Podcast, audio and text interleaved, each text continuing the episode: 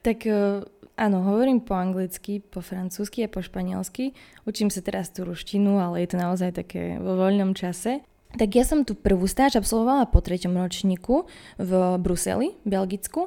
Tam študenti nemajú letné prázdniny a teda oni pokračujú v práci a v skúškach počas celého leta. Ale konkrétny tento, pokiaľ si dobre pamätám, tak stál 15 tisíc eur na rok praxi som sa s tým stretla v Španielsku na tej stáži, kde sme uh, tlačili 3D modely. Začínajú napríklad uh, väčšinou od 9. a končia od 19. Čiže ja prídem väčšinou domov o takej 8. alebo 3 čtvrte na 8. Ahojte. Počúvate Zubcast? Podcast Slovenského spolku študentov zubného lekárstva.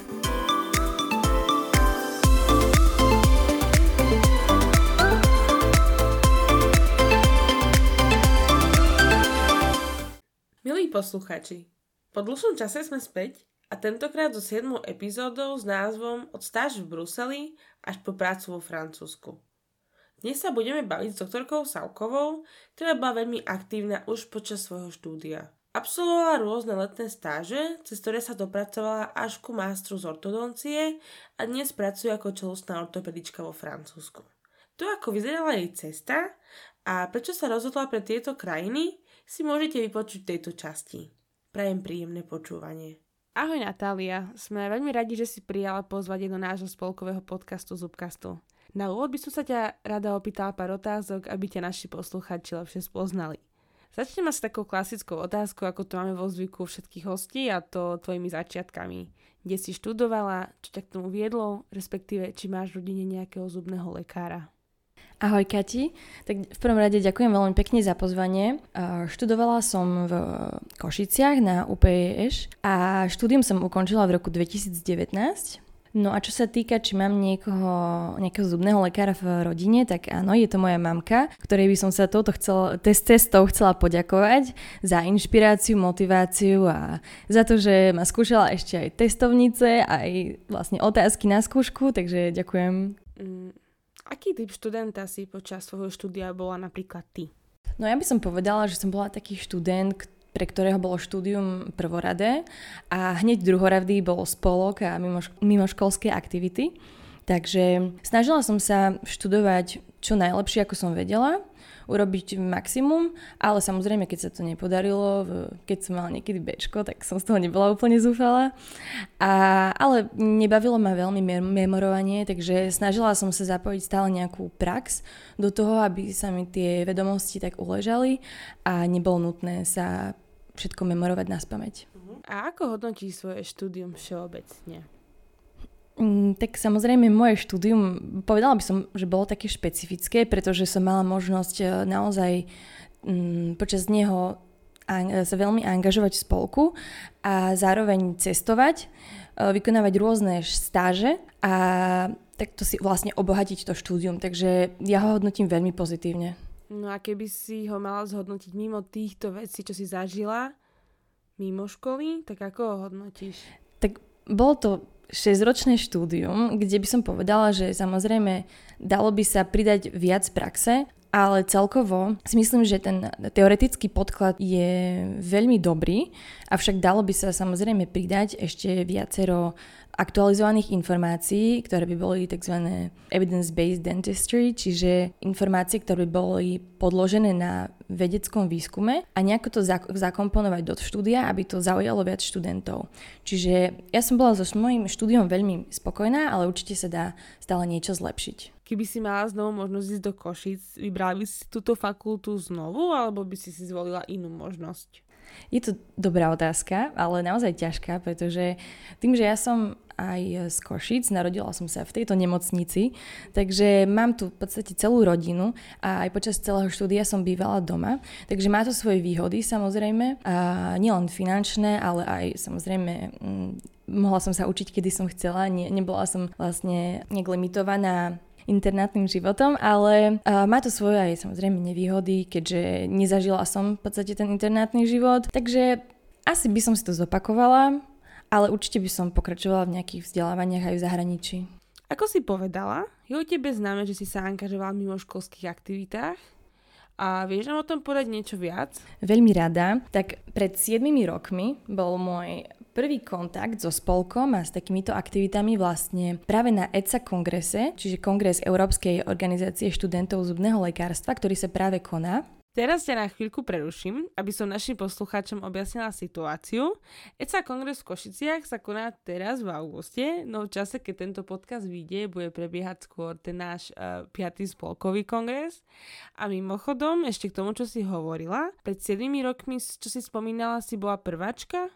Áno, ja som bola v prvom ročníku na zubnom lekárstve a bolo to v marci v roku 2014. Uh, nič sa netušilo, ako čo sa bude ešte, uh, čo bude nasledovať, ale bola to taká vlastne možnosť.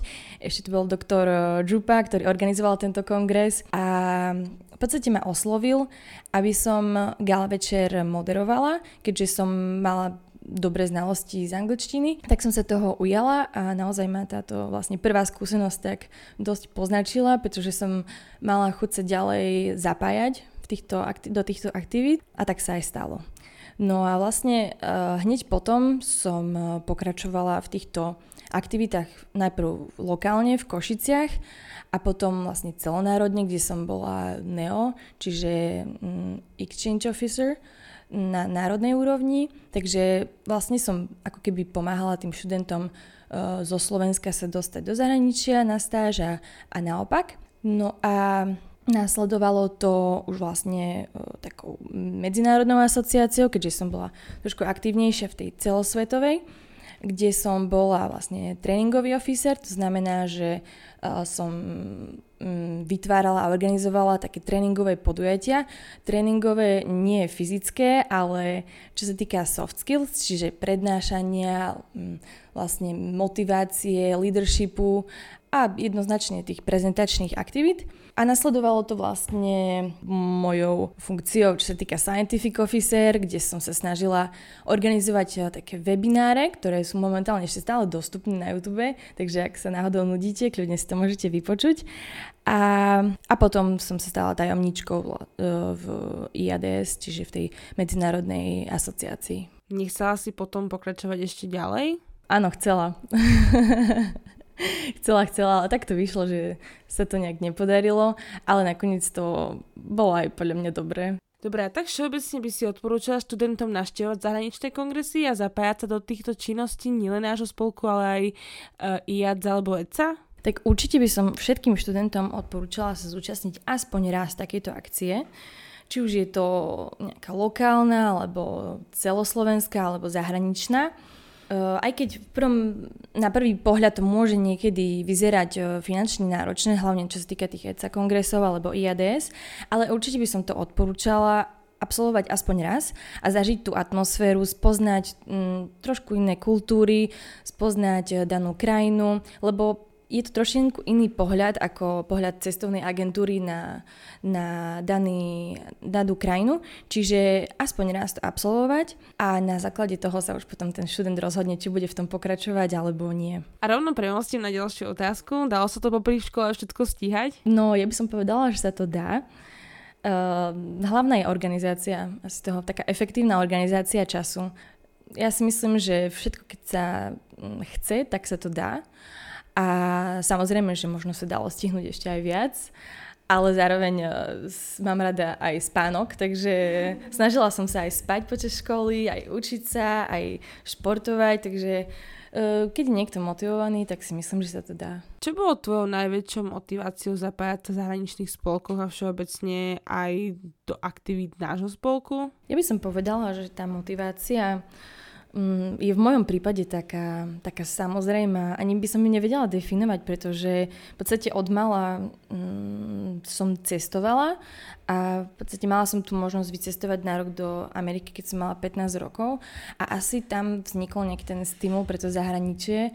A teda m, mm, taká celková motivácia by som povedala, že je naučiť sa niečo nové a stále pri stretnutí nových ľudí sa dokážeme od nich niečo naučiť a mm, pri vycestovaní do nejakej inej krajiny ešte dupľom. Na začiatku si hovorila, že si mal dobrú angličtinu a bola si v Amerike. Avšak to nie je každého prípad a síce sme sa túto otázku pýtali aj doktora Čupu, čo by si odkázala študentom, ktorí v angličtine nie sú až tak doma a majú možno strach z toho, že sa nevedia tak dobre vyjadrovať, respektíve sa hanbia. Odporúčala by som im uh, hodiť sa do studenej vody, pretože mm, nikdy nebudeme dostatočne dokonalí na to, aby sme aby sme vedeli všetko perfektne, aby sme ovládali ten jazyk dokonalo. Veď aj v Slovenčine urobíme niekedy chyby aj v pravopise. Čiže určite nečakať na ten moment, kedy budeme pohodlní v tom, v tom jazyku a budeme si 100% veriť. Uh, možno tak pomôže um, jeden pohár vína a následne nejaká taká malá komunita, priateľská komunita ľudí, kde sa budú, doka- uh, budú vedieť porozprávať uh, s kolegami zo zahraničia Určite sa nebáť, oni si to veľmi dobre uvedomujú, že uh, to nie je náš prvý jazyk a často na tie kongresy prichádzajú ľudia, ktorí sú tiež z iných krajín a nie je to ich prvý jazyk. Čiže určite sa nebáť. Uh, ja to momentálne zažívam napríklad s ruštinou, ovládam asi tak uh, no, 20 slov a snažím sa ich nejak aj zo slovenčiny, od, zo slovenčiny odvodiť a je to také, no, je to je to naozaj trápne na začiatku, ale podľa mňa sa nebať, maximálne sa z toho zasmejeme. Uh-huh. A keby si mal povedať jednu najdôležitejšiu vec, čo ti jac dalo, čo by to bolo? V tomto by som súhlasila s doktorom Čupom, s Peťom mladším, pretože pre mňa to boli tiež tie priateľstva. Akože samozrejme to spoznávanie sveta z iného pohľadu, uh, rozhľad, možnosti, Um, je tam naozaj veľa vecí, ktoré mi to prinieslo, ale tie priateľstvá sú určite také najdôležitejšie.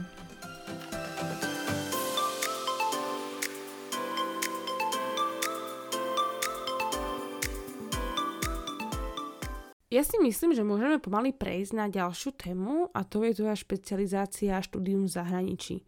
Mohla by si našim poslucháčom povedať viac o tom, ako vyzerala uh, tvoja cesta po škole? Vieme o tom, že si odišla do zahraničia, kde si si robila master v ortodoncii, tak či nám o tom vieš povedať viac? Takže moja cesta po škole bola, mm, bola zaujímavá a je zaujímavá. Uh, nebolo to v pláne odísť hneď do zahraničia. Um, v podstate môjim takým cieľom bolo uh, špecializovať sa v odbore čelusná ortopédia a mm, snažila som sa získať nejaké vedomosti v tejto oblasti už aj hneď po ukončení štúdia. Uh, takže absolvovala som vlastne poslednú stáž v Španielsku. To bolo vlastne po ukončení školy, ešte sme mali nárok na Erasmus stáž, čiže týmto vlastne uh, odporúčam študentom po COVID sezóne, aby to absolvovali, ak majú na to uh, čas tak určite využiť Erasmus stáže. Ja som ich absolvovala viacero a vlastne aj to mi otvorilo dvere do, do zahraničia, ale zároveň aj pre zlepšenie skúseností a vedomostí na Slovensku určite odporúčam. Čiže ja som poslednú stáž absolvovala v Španielsku na klinike, kde, na súkromnej klinike, kde robia vlastne všetko, čo sa týka stomatológie a vrátane aj teda čelusnej ortopédie. Bol tam pán doktor, ktorý vlastne aj e, bol súčasťou ECI. No a Uh, počas stáže som sa dozvedela, že existuje taká možnosť absolvovania mástra uh, práve v Španielsku.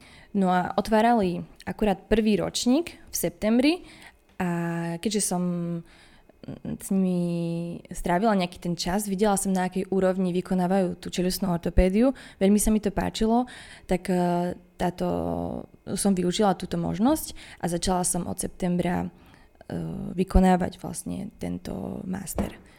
Dobre, a teraz sa ešte trochu vrátim späť. Keď si hovorila o tých stážach, tak tiež nám o tom môžeš povedať viac, ako vyzerali, kde si bola a podobne. Tak Erasmus stáže sú uh, stáže, ktoré si študent v podstate organizuje sám, ale uh, zároveň dostáva finančnú pomoc od uh, Európskej únie. Um, je potrebné byť vybratý fakultou na takúto stáž, čiže je potrebné sa informovať na študijnom oddelení, kde je potrebné vlastne vyplniť všetky nevyhnutné dokumenty, poskytnúť nejaký taký background o sebe a na základe toho sú študenti vybraní. A ak ste teda vybraní, môžete si zvoliť akékoľvek pracovisko v Európe. Je to ale na vás, aby ste si našli to konkrétne pracovisko a získali od nich v podstate súhlas, že naozaj vás príjmajú na tú stáž a následne dostanete uh, adekvátnu čiastku, ktorá prípada danej krajine. Minimálna, minimálny čas, ktorý musíte stráviť v tej krajine sú dva mesiace, pokiaľ sa to nemenilo, ale samozrejme radšej si to overte. Tak ja som tu prvú stáž absolvovala po treťom ročníku v Bruseli, Belgicku, kde to bolo úplne neuveriteľné, pretože tam študenti nemajú letné prázdniny a teda oni pokračujú v práci a v skúškach počas celého leta je to naozaj, je to naozaj zaujímavé, náročné, ale to štúdium majú potom 5 ročné. Čiže ako by si to nejak tak uh, skrátili, ale zároveň nemajú vôbec voľný čas. Čiže má to svoje výhody aj nevýhody, ale ja som teda to vnímala pre mňa ako výhodu, pretože som prišla uh, počas júla a augusta a mm, bola som v nemocnici mm, s ich kolegami, kde oni stále fungujú v binome, čiže pracujú stále ako pár, kde je jeden e, starší študent a mladší študent a majú pridelené kreslo. A samozrejme sú tam e, odborní vedúci, ktorí e, korigujú danú liečbu. No a mm, teda ja som bola ten mladší študent a Začala som v podstate asistenciou prvé, prvý týždeň alebo dva týždne a následne som sa stala už uh, ako keby plnohodnotným mm, lekárom no, v, zau. Čiže tam som v podstate začala s takou praxou a mm, to pokračovalo celé leto. Čo bolo takým, takou ďalšou zaujímavosťou, bolo, že všetci študenti sa čakali, vlastne kým sme neukončili všetkých pacientov a väčšinou to bolo až do neskorej hodiny. a hlavne ja som veľmi zdržiavala na začiatku, takže, takže mi to bolo trošku nepríjemné, takže som sa musela poponáhľať. Ale určite by som odporúčala Belgicko, avšak mm, je potrebné tam hovoriť po francúzsky, lebo väčšina pacientov je práve francúzsky hovoriacich, ale tak e, možno to viete skúsiť a možno by sa to dalo aj v inom jazyku, ale odporúčala by som teda tú francúzštinu. Keď už spomínaš tie jazyky, hovorila si, že máš dobrú angličtinu angličtinu, hovoríš po francúzsky, vieš okrem toho aj iný jazyk a možno by ma aj zaujímalo, že ako je možné, že máš také nadanie pre jazyky. Tak e, áno, hovorím po anglicky, po francúzsky a po španielsky. Učím sa teraz tú ruštinu, ale je to naozaj také vo voľnom čase. Um, povedala by som, že ma to vždy nejak zaujímalo, bavilo, takže keďže neviem hrať na klavír, neviem hrať aj na gitare, aj keď som sa to trošku pokúšala, Uh, tak uh, tie jazyky sú no, moja, moja záľuba.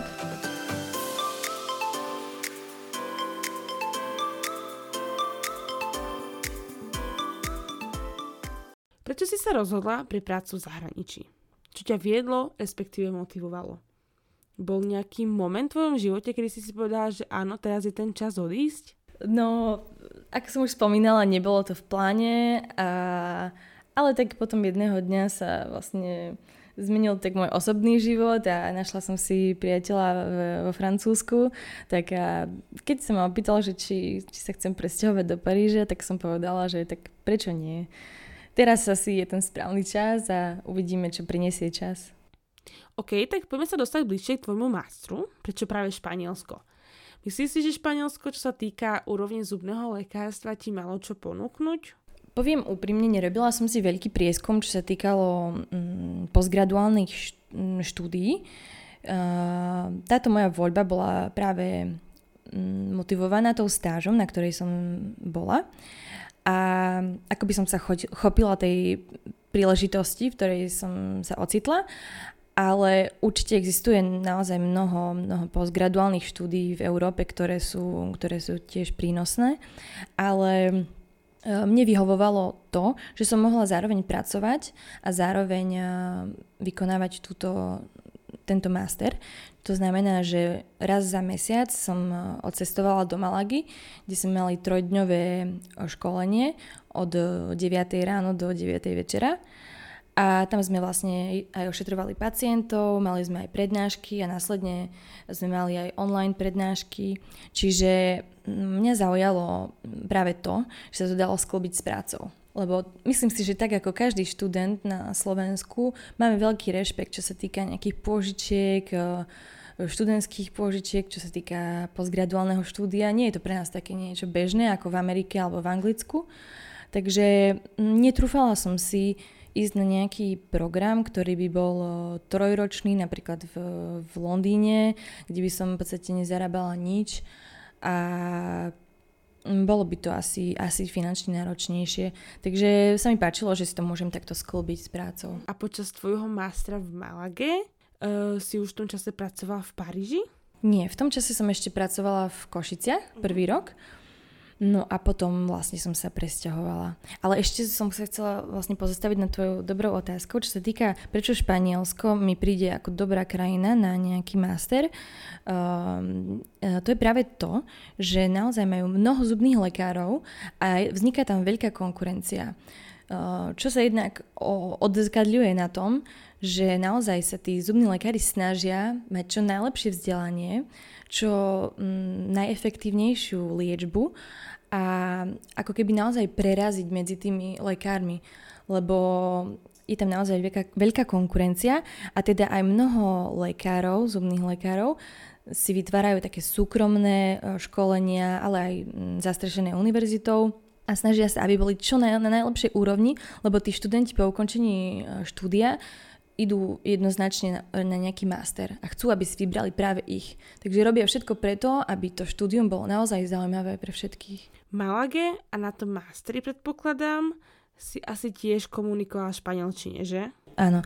Možno existujú aj nejaké, ktoré by boli v angličtine, ale Eh, bolo to, toto konkrétne bolo v španielčine. No a napríklad ty ako samouk v španielčine si nemala problém konkrétne s tou odbornou časťou jazyka? Uh, poviem to tak, že na začiatku, tým, že vlastne ja som absolvovala už tu stáž, tak tam som si vlastne všetky odborné výrazy, ktoré sa týkali čelistnej ortopédie, Uh, ako keby spísala, alebo tak som sa to všetko naučila a potom ten prechod do toho mástra nebol taký komplikovaný, ale v zásade um, Nevnímala som to nejako, ako nejaký problém. A vedela si už počas svojho štúdia, že sa chceš venovať ortodoncii? Respektíve, v ktorom ročníku si už približne vedela, že chceš ísť týmto smerom? Mm, poviem pravdu, nepamätám si na žiadny moment, ktorý, ktorý ako by bol taký smerodajný, že určite môj smer, ktorým sa budem uberať, ale mám pocit, že to bolo odjak živa tak, lebo v podstate tým, že moja mamka je zubná lekárka, tak ja som od prvú fotku, ktorú som našla, ktorá je zdokumentovaná. Mala som asi 4 roky a prišla som na túto výstavu, ktorá sa stále koná na fakulte Košické stomatologické dni. Takže bola som už veľmi veľmi v skorom veku takto exponovaná do tejto spoločnosti. Takže mm, asi už od mala som to nejak vnímala. Páčil sa mi ten komplexný pohľad na pacienta, možnosť e, zmeniť nielen jeho zub a zuby, ale aj taký celkový výzor, zvýšiť mu sebavedomie, tak ako to veľmi dobre spomínala pani doktorka Haburčáková v podcaste. Um, takže Mm, neviem povedať, ktorý moment to bol, ale bolo to asi od mala. Mm-hmm. Takže si vedela, že asi toto ťa bude baviť, no nerozmýšľala si napríklad zostať na Slovensku a spraviť si špecializáciu tu u nás? Áno, bol to pôvodný plán uh, absolvovať túto špecializáciu na Slovensku, avšak keďže vlastne je tam tá e, minimálne ročná čakacia doba, kým môžeme sa hlásiť na to štúdium, tak e, ja som v podstate už v tom čase žiaľ e, odišla, takže... No a na Slovensku, pokiaľ viem, tak táto špecializácia trvá 3 roky, že? Áno. Master v Španielsku trval prosím ťa ako dlho? Ešte by som teda dodala na, pre vysvetlenie, že absolvovala som e, výberové konanie do, na, na čelistnú ortopédiu, na špe, špecializáciu v Bratislave. A teda mala som, e, bola som, bola som vybratá, avšak e, žiaľ musela som to odmietnúť kvôli tomu, že sa mi zmenil vlastne program, čo sa týka a teda ten osobný život. Avšak pravdepodobne by som bola nastúpila na to štúdium, ak by som sa neodsťahovala. No a to štúdium na Slovensku trvá 3 roky. V, v Malage to trvalo teda 2 roky. Avšak bolo to vlastne externe, čiže také semi, semi prezenčná výučba. Uh-huh, a bolo ťažké sa tam dostať? Tak tým, že sú tam, je to limitované pre istý počet ľudí, momentálne sa to, myslím, že limituje na 15 a, a sú to vo väčšine študenti zo Španielska. Boli sme tam vlastne dve zahraničné, ja a jedna kolegyňa z Polska. Treba absolvovať v podstate taktiež pohovor a samozrejme rozumieť tej španielčine, lebo inak, inak to asi nemá význam. U nás v podstate je vysoká škola zdarma. A za špecializáciu čelostnej ortopédii sa už platí. E, o čom nám hovorila v predchádzajúcej časti doktorka Habúčaková. Vedela by si našim poslucháčom povedať približnú cenu, koľko taký master v Španielsku stojí?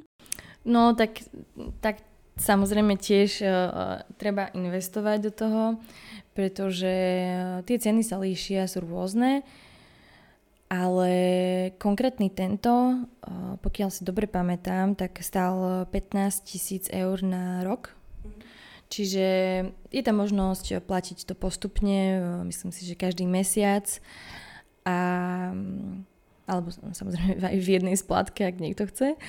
Um, vo väčšine sa to pohybuje takto. Aj denné štúdium, pokiaľ si dobre pamätám, v Anglicku môže stať nejakých takýto 15 tisíc na rok. Avšak rozdiel je ten, že v podstate ak absolvujete denné štúdium, tak uh, nemáte žiaden zisk a čo vlastne nebol môj prípad, keďže práve preto som sa pre ňo rozhodla. Čiže je rôzne, rôzne je rozdiel platiť vlastne 15 tisíc a nezarábať nič, ako platiť 15 tisíc a niečo aj zarábať. OK, tak to nejako zhrniem. Ty si si spravila master z čelustnej ortopédie v Malage.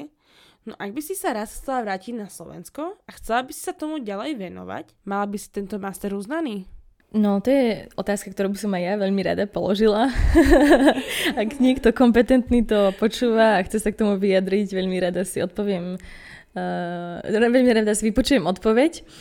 Ale no, podľa mojich informácií by som určite musela v nejakom štúdiu na Slovensku pokračovať. Aj keby vlastne nejaká časť bola z toho uznaná. Vlastne ide tu o hru s kreditmi, a absolvovanými hodinami uh, v klinickej výučbe a teda ja som týmto štúdiom získala 120 uh, európskych kreditov.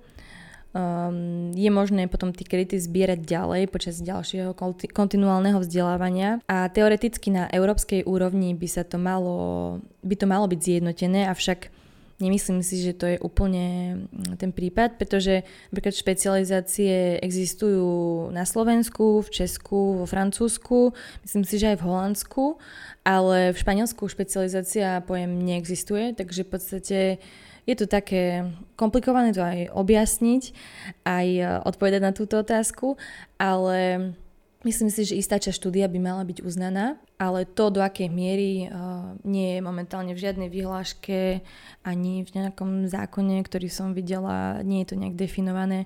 Čiže tam by to muselo byť porovnávané, čo sa týka absolvovaný, čo sa týka hodín, ktoré som absolvovala s pacientami, čo sa týka osnovy, čo všetko sme študovali a tak ďalej. Takže podľa toho, čo vravíš, tvoje plány do budúcna asi na Slovensko nesmerujú. Zatiaľ, zatiaľ neviem, pretože život je nevyspytateľný, uvidíme.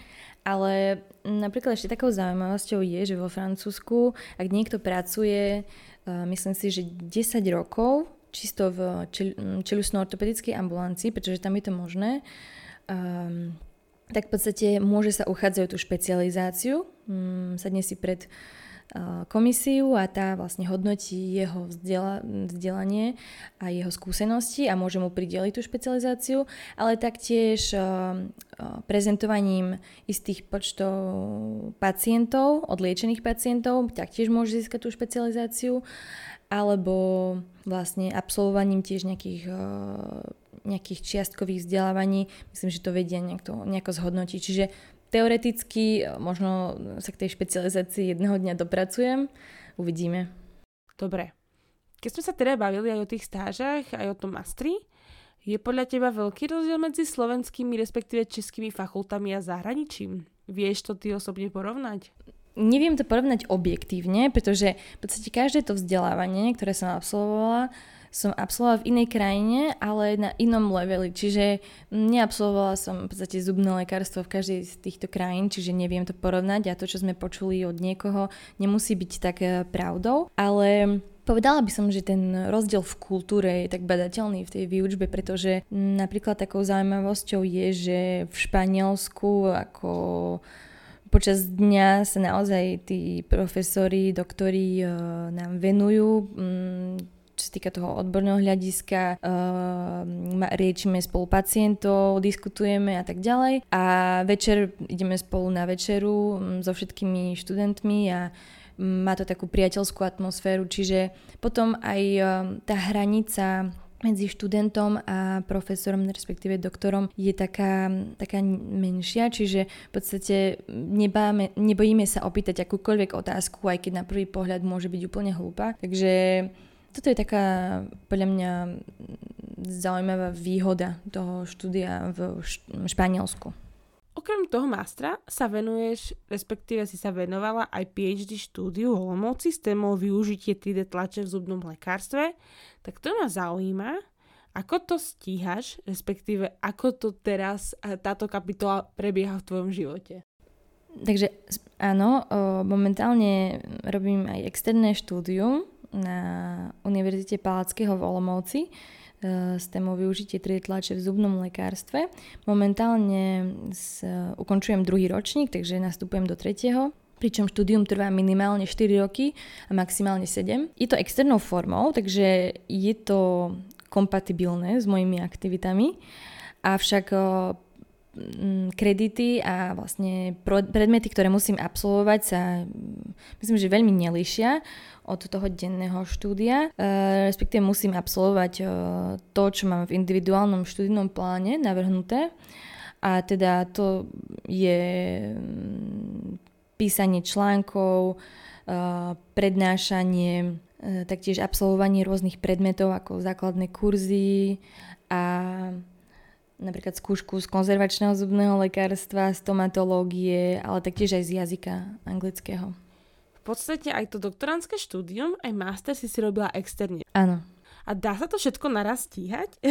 Áno. um, ide o to, že zase to je podľa mňa len tá organizácia a je pravda, že svoje víkendy často venujem práve tomu doplnkovému štúdiu, teda tomu doktorantskému štúdiu a, a taktiež som venovala tomu mástru, ktorý som ukončila teraz v júli.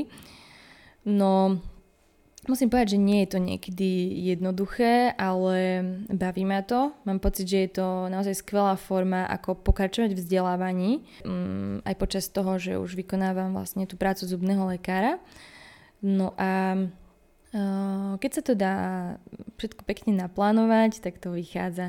Ale samozrejme ešte ma čaká veľa práce, čo sa týka PHD štúdia, pretože musím naozaj vyprodukovať kvalitné články, ktoré, kde budem prvým autorom, takže ešte ma čaká veľa práce. Takže... A vedela by si našim poslucháčom povedať niečo viac o doktorantskom štúdiu v Česku? A prečo si sa napríklad preto rozhodla?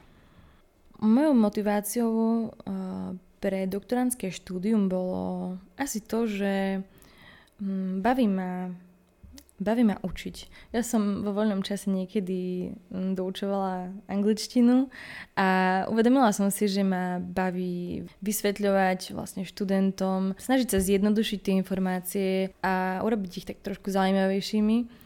Čiže možno jedného dňa budem učiť a povedala som si, že to PHD štúdium bude len výhodou a určite sa naučím niečo nové. No a čo sa týka PHD štúdia v Českej republike, tak e, ja som si pozerala vlastne celé Československo, aké boli vypísané témy na jednotlivých fakultách a e, práve táto téma, ktorá bola vypísaná, ma zaujala. A práve preto som sa prihlásila, znovu som išla na výberové konanie, bola som prijatá, no a a kľudne, keď niekto má záujem, uh, skontrolujte si vlastne webové stránky fakult, Často to majú vypísané. Ak nie, myslím si, že dá sa vymyslieť aj vlastná téma uh, so, ško- so školiteľom. Čiže určite, ak, sa nie, ak má niekto, niekto o to záujem a vyzerá to na prvý pohľad komplikovane, podľa mňa stačí skontaktovať niekoho z fakulty a, a potom už ďalej potom pátrať. No. Tu mi rovno napadá ďalšia otázka. Čiže PhD štúdium vyzerá skrátke tak, že ty si to PhD štúdium vyberáš podľa témy na fakulte? No, áno. Zjednodušení v podstate PhD štúdium, teda doktorantské štúdium, je mm, štúdium, ktoré následuje po ukončení vlastne vysokoškolského štúdia a cieľom je venovať sa naozaj konkrétne nejakej problematike a v podstate byť naozaj špecialistom v tej problematike a samozrejme mm, vytvárať nejaký ten, ako tie, získavať nové informácie, ale zároveň aj vytvárať prípadne nejaké nové informácie. Čiže ideálne by bolo, ak by som prišla na nejaký nový spôsob v svete 3D tlače, čiže naozaj také, také, také tvorivé a PHD štúdia by mali poskytnúť niečo nové do spoločnosti a vylepšiť danú, daný, danú problematiku. Čiže nájsť problém a nájsť riešenie. Ako si spomínala, PhD štúdium je spojené aj s vyučovaním. Ako to vyzerá s tebou? Máš už nejakých študentov pod sebou, alebo to prichádza až neskôr? Tak denné štúdium si vyžaduje tú výučbu, myslím si, že od skoršieho uh, ročníka. Avšak v mojom prípade, tým, že som externý študent, to bude až ďalší rok. Takže ďalší rok by som mala stráviť približne asi tak týždeň uh, výučby, uh, pravdepodobne v Olomouci. Takže opäť je to na mne, ako si to naplánujem, že si zoberiem vlastne dovolenku a v tom čase pôjdem vyučovať do Olomovca a budeš vyučovať niečo spojené s 3D tlačou, ktorej sa venuješ, alebo to bude niečo s čelostnou ortopédiou? Všetko, čo mm, vlastne prednášam alebo píšem alebo budem vyučovať, by malo byť spojené s tou 3D tlačou, avšak to sa nevylučuje, môže to byť spojené aj e, s 3D tlač, môže byť spojená s čelustnou ortopédiou a, a zároveň s konzervačným zubným lekárstvom, pretože mm, vlastne všetko to spolu súvisí, takže nedá sa to tak úplne separovať. A už keď sme pri tej 3D tlači, kedy si sa prvýkrát s ňou dostala do kontaktu ty, respektíve čo ťa k tomu viedlo? No prvý kontakt bol asi počas štúdia, mm, ešte na fakulte. Absolvovala som prednášku, myslím si, že mm, v Bratislave, kde mal prednášku doktor Turzo a on to vždy hovorí s, takou, s takým nadšením a takou, dodal mi určite tedy nejak takú inšpiráciu, motiváciu. No a následne, tak v praxi som sa s tým stretla v Španielsku na tej stáži, kde sme uh, tlačili 3D modely, Čiže na miesto používania sádrového modelu sme si pacienta oskenovali a následne vytlačili daný model. Tak sa tým práca do istej miery zrýchlila, mm, zdigitalizovala a uľahčila sa možnosť komunikácie s inými odborníkmi v danej problematike. A tu sa dostávame k ďalšej otázke a to, v čom vidíš jej význam? Kam smeruje a prečo by sa mali študenti, a nielen študenti, ale aj mali zubní lekári, zaujímať o túto tematiku? Ja si myslím, že všetko tak, ako sa momentálne digitalizuje a čoraz viac uh, vo všetkých aspektoch uh, nášho života, tak je to aj v zubnom lekárstve. V mnohom nám to vie uľahčiť prácu. Samozrejme, že tá, ten prvotný kontakt s danou, s danou napríklad 3D tlačiarňou alebo s cerekom, tak môže to byť náročné, tá learning curve, čiže čas, ktorý sa do toho investujeme, aby sme sa naučili s tým pracovať, je na začiatku dl- zdlhavejší, avšak myslím si, že dlhodobo to prináša práve tú úsporu času No a myslím si, že študenti by sa s tým jednoznačne mali stretnúť, pretože do istej miery to určite bude súčasťou ich e, práce v budúcnosti, pretože už aj e, zubní technici napríklad, e, niektoré práce, ktoré odosielame zubným technikom, my si to možno ani neuvedomujeme, ale oni používajú práve 3D tlač na vytlačenie kových konštrukcií a a taktiež môžeme už ako študenti sa učiť na na modeloch, ktoré sú vytlačené, ako napríklad Biovoxel vytvára alebo iné firmy na Slovensku, čiže ak si chce niekto vyskúšať urobiť endodonciu na takom zube, kde vidíme naozaj aj koreňové kanáliky, môžeme to tak urobiť. A jednoznačne si myslím, že to bude len napredovať. Je otázka času, kedy to bude naozaj takou integrálnou súčasťou všetkých zubných ambulancií. Nemyslím si, že to je nevyhnutné, aby si teraz každý kúpil 3D tlačiareň, ale aspoň sa s tým zoznámiť a, a aby vedelo, čo sa jedná. No, ak napríklad nejaký študent, ktorý má fakt nulové základy z 3D tlače a chcel by sa o túto tematiku zaujímať viac, tak čo by si mu odporúčila ty? Alebo ako si začínala ty? Tak určite by som skontaktovala niekoho, kto sa tomu venuje. Takže záleží to samozrejme od krajiny, od mesta, kde sa študent nachádza ale určite sa dá niekto nájsť. Ak, hovorím, ak už to nie je uh, zubný lekár, tak môže to byť uh, aj zubný technik, ktorý nás vie niečo naučiť o tom. Takže určite stačí len hľadať a pýtať sa. Jednoznačne sa pýtať. Oni budú určite radi, že vás budú môcť niečo naučiť No a ak by mal niekto záujem o to Španielsko napríklad, tak tam e, je ten pán doktor, ktorý síce vie aj po anglicky, aj keď vlastne stav hovorí po španielsky, ale tak on bol tiež určite rád, keby, keby mal niekto to záujem. Čiže uh, stačí sa pýtať, hľadať a, a určite sa niečo nájde. Čiže už na klinike, kde si si robila master, už tam pracovala s tou 3D tlačou a tam musí vidieť ten význam praxi, áno? Áno, tam som, to, tam som si uvedomila, že naozaj je to, je to výhodou. Aj keď naozaj niektoré štúdie momentálne ešte stále neuva- neuvádzajú, že eh, čo sa týka napríklad fixnej protetiky, eh, ešte stále sa berie za zlatý štandard naozaj bratie otlačkov, čiže netreba úplne ako keby zrušiť tú, tú tradičnú metódu, ale treba sa aj zoznámiť s tou digitálnou. No a čo sa týka čelustnej ortopédie, tak tam je to už naozaj e, veľmi často digitalizované, pretože to urýchľuje ten proces, zároveň vieme pacientovi vysvetliť na danom jeho skene, ako môže prebiehať liečba, takže vidím v tom len výhody.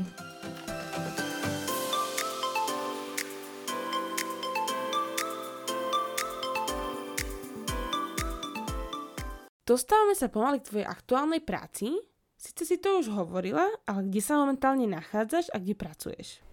Pracujem v Paríži, mm, teda vo Francúzsku, v 17. distrikte. Neviem, chcete aj adresu? Môžete kľudne prísť na liečbu. OK, ja by som aj mohla.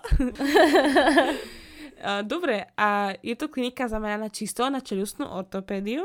Áno, je to klinika, súkromná klinika, kde máme 4 kresla a sme tam dvaja doktory. Takže máme štyroch asistentov a je to zamerané len na čelistnú ortopédiu. Ako sa ti všeobecne pracuje v Paríži a ako hodnotíš úroveň eh, čelustnej ortopédie vo Francúzsku ty? Um, tak mne sa tá práca v tejto konkrétnej ambulancii veľmi páči, uh, najmä z toho dôvodu, že je to všetko na minútu zorganizované a keďže aj ten e, počet pacientov bežne v čelistnej ortopedickej ambulancii je väčšinou vyšší, musí to byť naozaj naplánované, aby to bolo čo najefektívnejšie. E, zároveň sa mi páči príprava všetkého materiálu, ktoré bude, ktoré, ktorá bude nevyhnutná na daný výkon. E, čiže je to na na takom podnose, kde sú pripravené všetky mm, inštrumenty, ktoré budú potrebné na daný, na daný výkon a všetky sú sterilne zabalené a je to naozaj veľmi pekne pripravené. Páči sa mi, že pacienti majú takú naozaj eh, vstupnú, vstupné komplexné vyšetrenie, eh, je im to všetko pekne vysvetlené, ako venuje sa tomu naozaj dosť veľa času, tomu vysvetleniu a konzultácii s jeho zubným lekárom, aby terapia bola naozaj eh, cielená a aby splnila očakávania pacienta, ale zároveň ako realizovateľná. Čo si myslíš, že by sme si mali napríklad my na Slovensku brať uh, od Francúzov príklad? Práve to, ako som spomínala, uh, samozrejme určite to už aj tak je v mnohých ambulanciách aj na Slovensku. Uh, myslím si, že tie ambulancie, ktoré sa chcú posúvať ďalej, tak sú na tom veľmi, veľmi dobre. Uh, keď som samozrejme neprešla všetky, ale aspoň z toho na prvý pohľad, čo sa javí, tak je to naozaj veľmi, veľmi prepracované. Aj doktor Novotný ktorý už dávno pracuje na takom systéme, čiže všetky tieto inštrumenty má pripravené vopred a je to naozaj dobre zorganizované. No ale o, tá komunikácia s kolegami mi príde veľmi dôležitá a významná práve v tej čelusnej ortopédii, lebo musíme vedieť, čo očakáva pacient, čo očakáva zubný lekár a všetko to nejako sklobiť, naplánovať a práve tá, to plánovanie asi by sme mohli trošku vylepšiť. No a napríklad si pravidelne v kontakte aj so stomatologmi z iného odvetvia? V našej ambulancii vlastne máme čisto len čerusnú ortopédiu, ale tak ako som spomínala, môj kolega, vlastne, ktorý sa momentálne stará o tú komunikáciu s ostatnými zubnými lekármi, tak on, on bežne strávi aj pol dňa e, zavretý vlastne v ambulancii a telefonuje, píše si s nimi maily a jednoducho majú diskusie o tom, ako by to bolo čo najlepšie riešiť. Takže... No a napríklad, čo konkrétne robíš teraz ty? Tak momentálne robím v podstate všetko, čo sa odo mňa očakáva. Uh, takže od uh, výmeny uh, oblúkov, nalepenie zámkov, uh, skenovanie pacientov, fotenie pacientov, uh, rengenovanie pacientov, následne mm, aj plánovanie napríklad liečby priesvitnými dlahami, či už je to Invisalign alebo Spark, následne nalepenie tzv. attachmentov, ktoré sa lepia na zuby, potom poučenie pacienta, takže je to tak dosť rôzne. Uh-huh. Napadá mi ešte jedna otázka, keď sme sa bavili o tých všetkých pozitívach, ktoré si spomenula, je niečo také, čo sa ti vo Francúzsku nepáči? Tak uh, určite by som povedala, že je to pracovná doba.